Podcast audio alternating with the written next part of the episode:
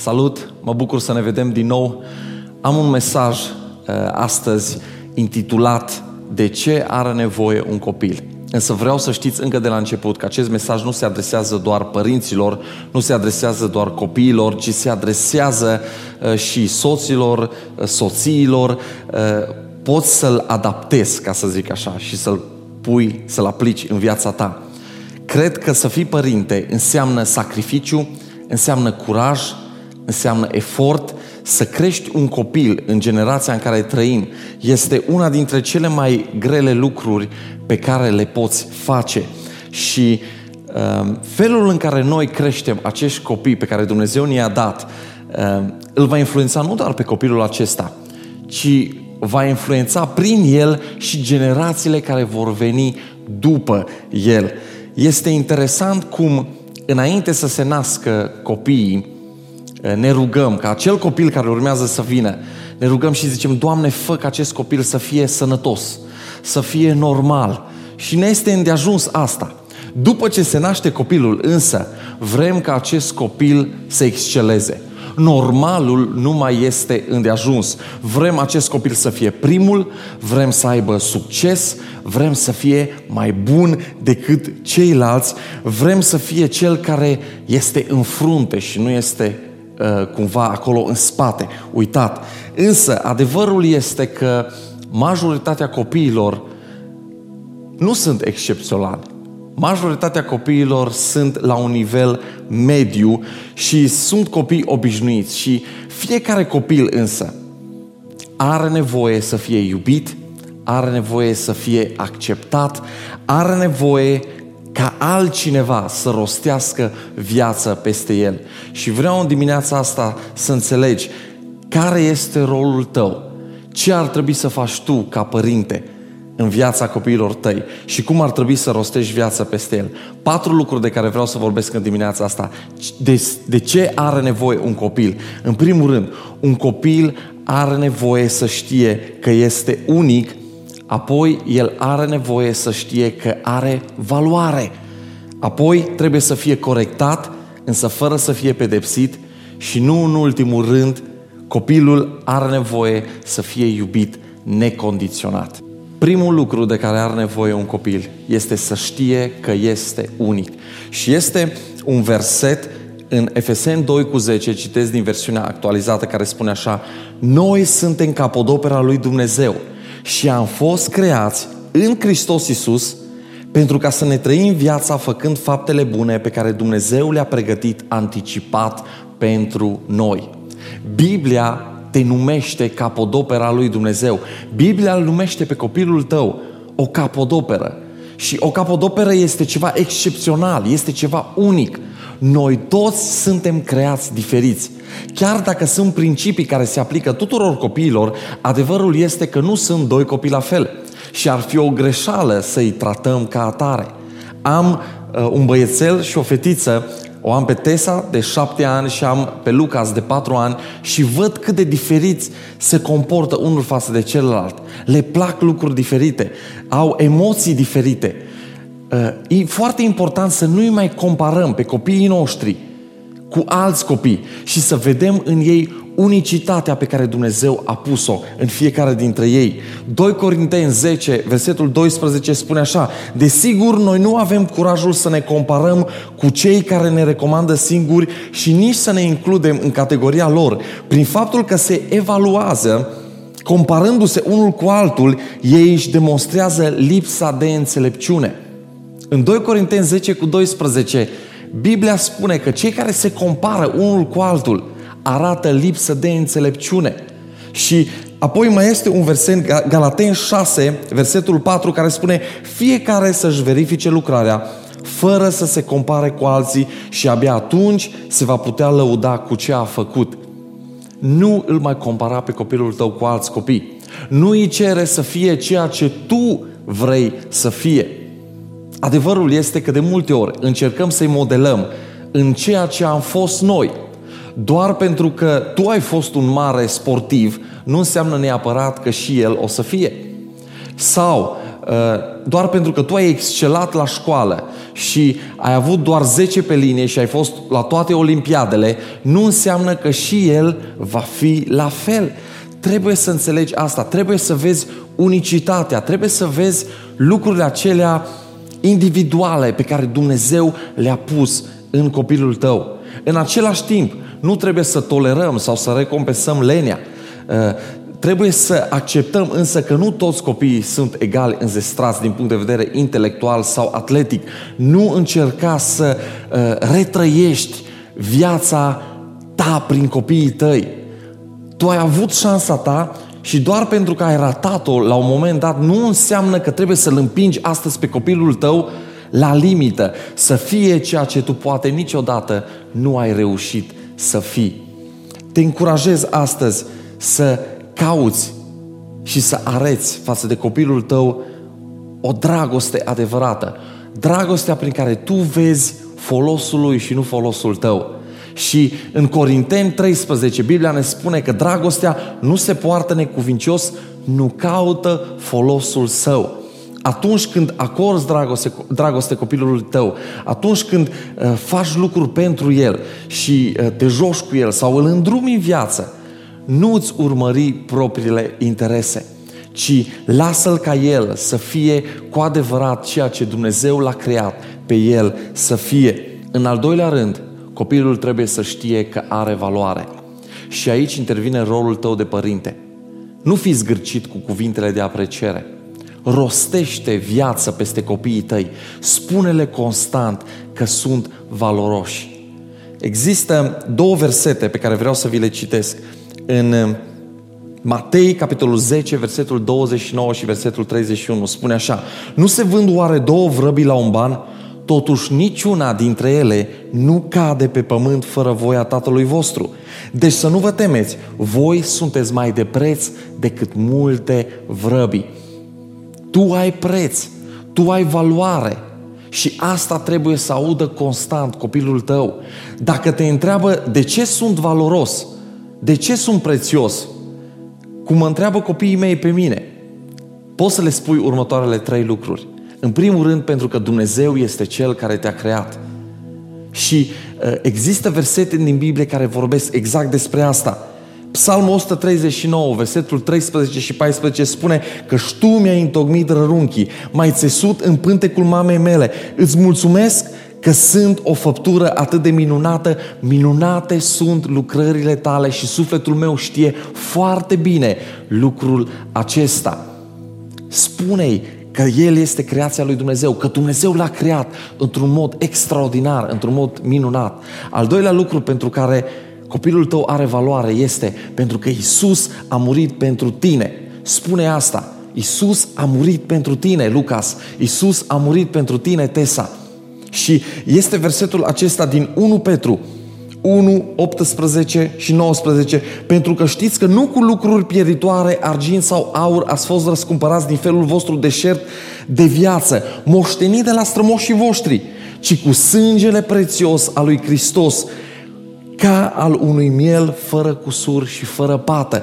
Dumnezeu ne-a răscumpărat prin sângele prețios al Fiului Său, Isus Hristos.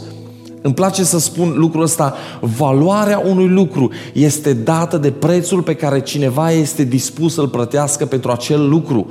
Pentru tine, pentru mine, pentru copilul tău.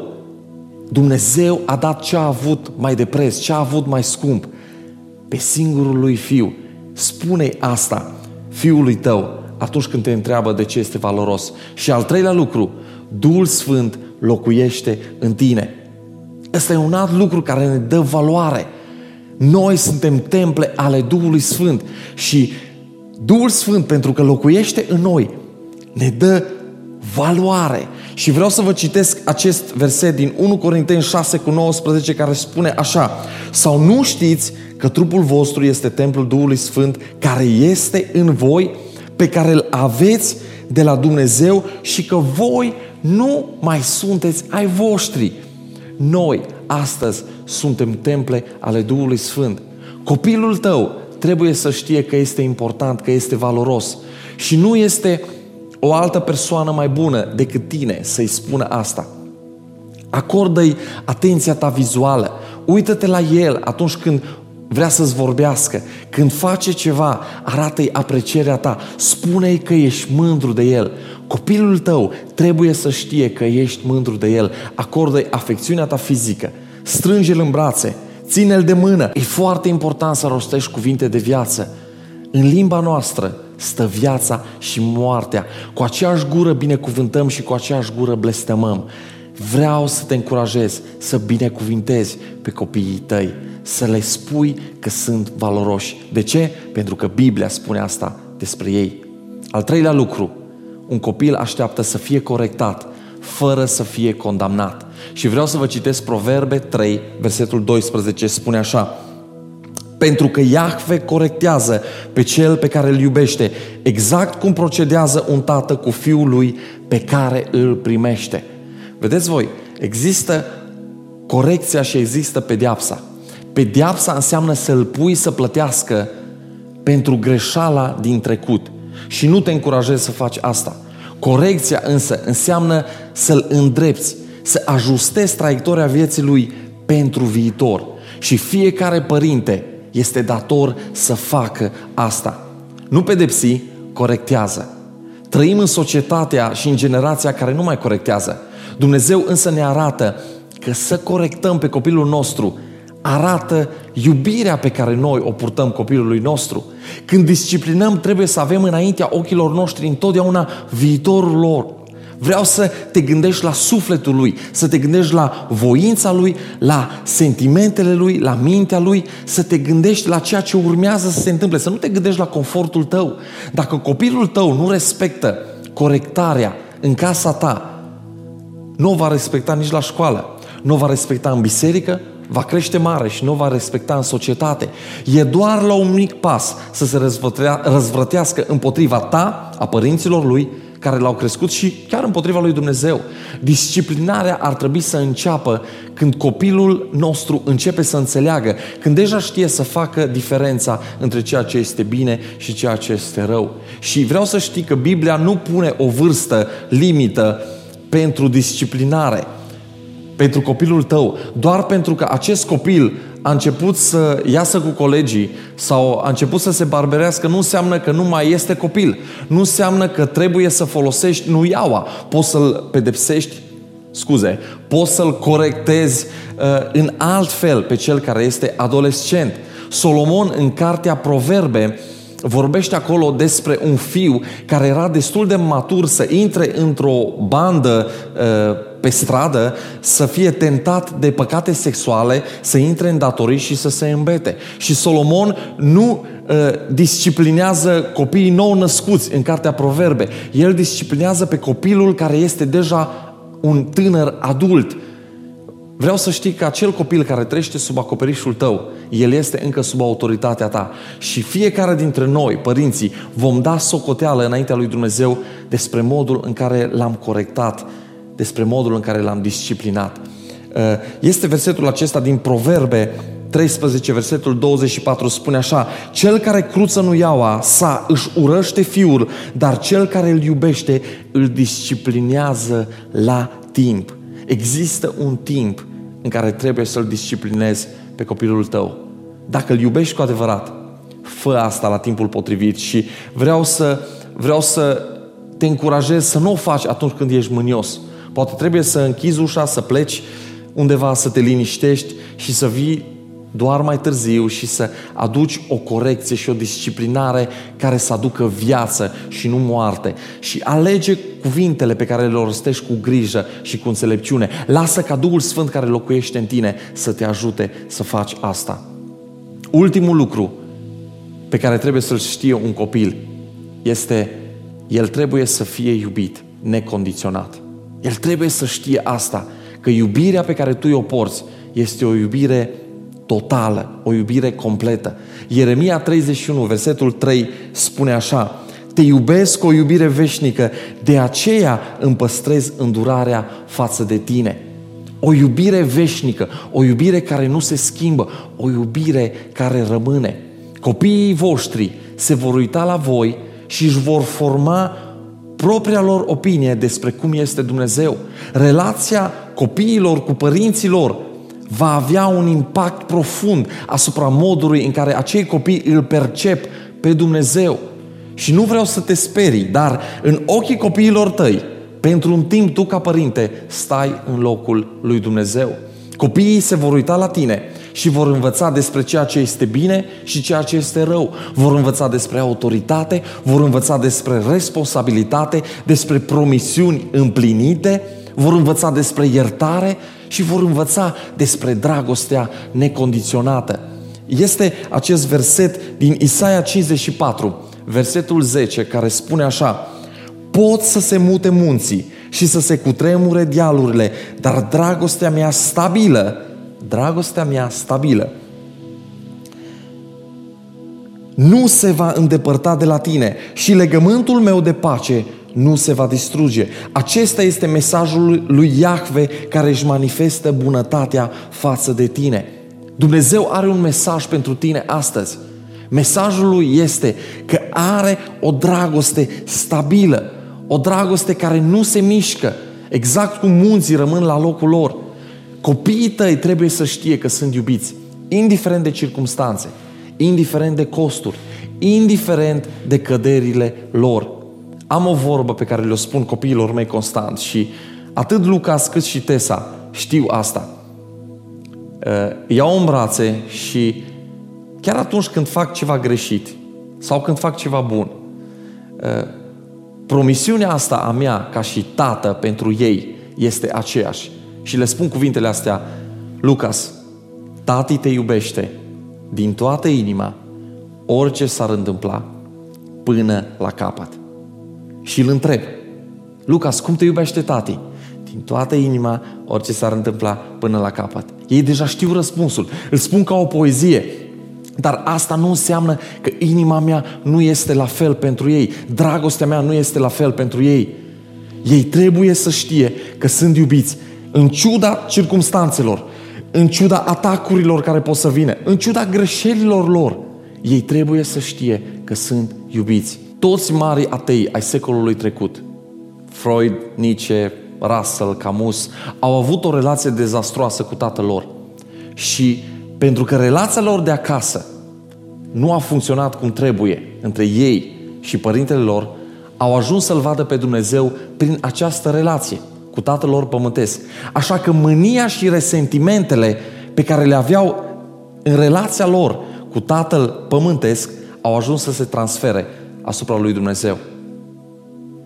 Vreau să înțelegi că tu stai în locul lui Dumnezeu pentru copiii tăi pentru un timp.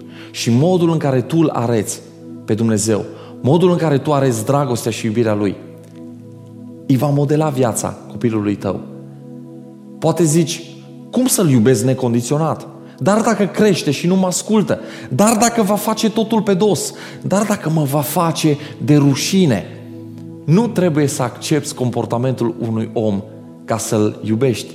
Nici nu trebuie să fii de acord cu tot ceea ce face copilul tău ca să-i areți dragostea ta necondiționată. Isus nu este de acord cu tot ceea ce facem noi, așa -i? Și totuși, El ne iubește. Și ne iubește cu o dragoste necondiționată. Vreau să te provoc. Iubește-ți copiii. Iubiți-vă unii pe alții ca Isus. Cum v-am iubit eu, așa spune Isus. Așa trebuie să vă iubiți și voi unii pe alții. Din nou, fac o paranteză.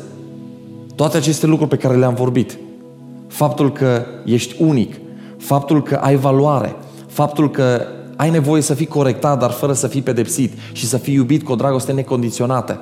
Lucrurile astea nu se aplică doar ca părinte în viața copiilor noștri, se aplică și în căsnicia noastră, în relația dintre mine și soția mea sau dintre o soție și un soț. Dar vreau să înțelegi că acești copii ai tăi nu vor învăța să cunoască dragostea lui Dumnezeu decât prin voi. Și poate, dacă nu le veți arăta această dragoste la momentul potrivit, nu o vor ajunge să o cunoască niciodată.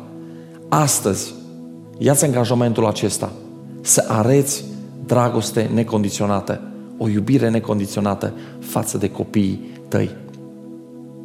Ce are nevoie un copil? să știe că este unic, să știe că are valoare, să fie corectat fără să fie pedepsit, fără să fie condamnat. Și ultimul lucru, să fie iubit necondiționat. Vreau să uh, închei acest mesaj cu un exemplu pe care l-am mai dat în trecut. Era un tânăr care, rebel fiind, încalcă legea și fugind de acasă, ajunge să fie condamnat 8 ani de zile la închisoare.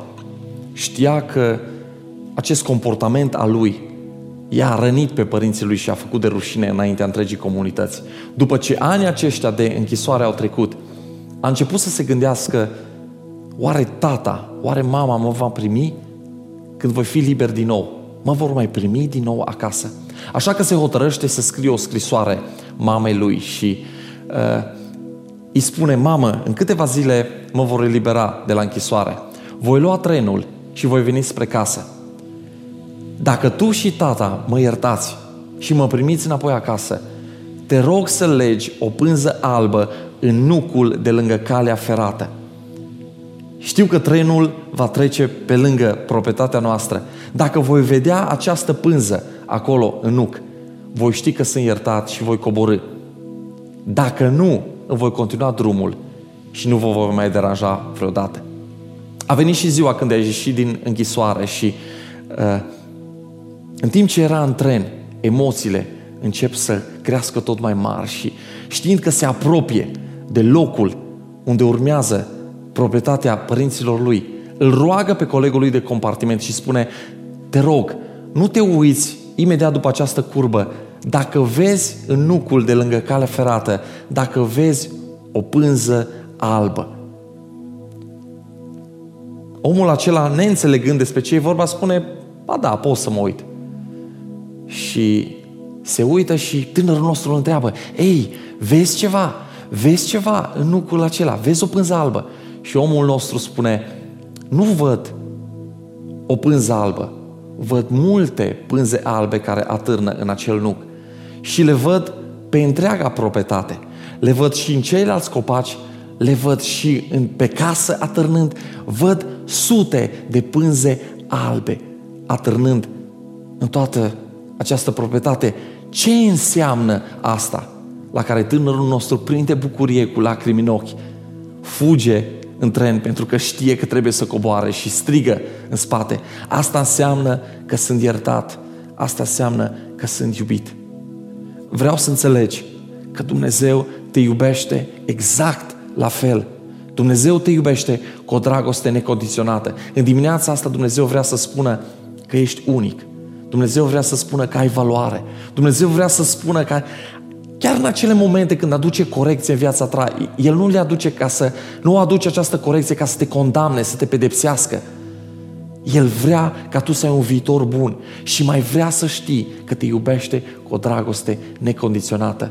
Dacă ai înțeles lucrurile acestea, mă rog să iubești și pe cei de lângă tine exact la fel, să-ți iubești copiii exact la fel, să iubești pe soțul tău, pe soția ta exact la fel.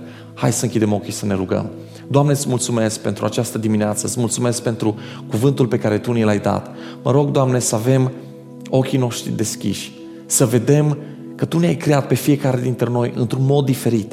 Ne-ai creat unici, ai pus valoare în noi, ai pus Duhul Tău ce Sfânt să locuiască în noi, ți-ai dat Fiul Tău să moară pentru noi. Noi suntem creația mâinilor tale, o creație minunată, o lucrare desăvârșită. Îți mulțumim, Doamne, că Tu ne iubești cu o dragoste necondiționată și îți mulțumim că chiar atunci când suntem, Doamne, corectați, Tu o faci în dragoste, o faci gândindu-te la viitorul nostru, gândindu-te față, față de noi la lucrurile bune pe care le-ai pregătit deja înaintea noastră și noi urmează să umblăm în ele. Îți mulțumim pentru viața pe care ai rostit-o pentru noi. Mă rog, Doamne, astăzi să înțelegem că trebuie să iubim pe cei de lângă noi exact în același mod. Să ne iubim copiii așa cum ne-ai iubit Tu. Să știm, Doamne, să vedem valoare în ei, să știm să-i corectăm, să-i disciplinăm fără să-i condamnăm și să vedem unicitatea pe care Tu ai pus-o în fiecare dintre ei. Îți mulțumim în numele scump al lui Isus Hristos m-am rugat. Amin. De la început, ești alfa și omega Dumnezeu măreț, ai fost și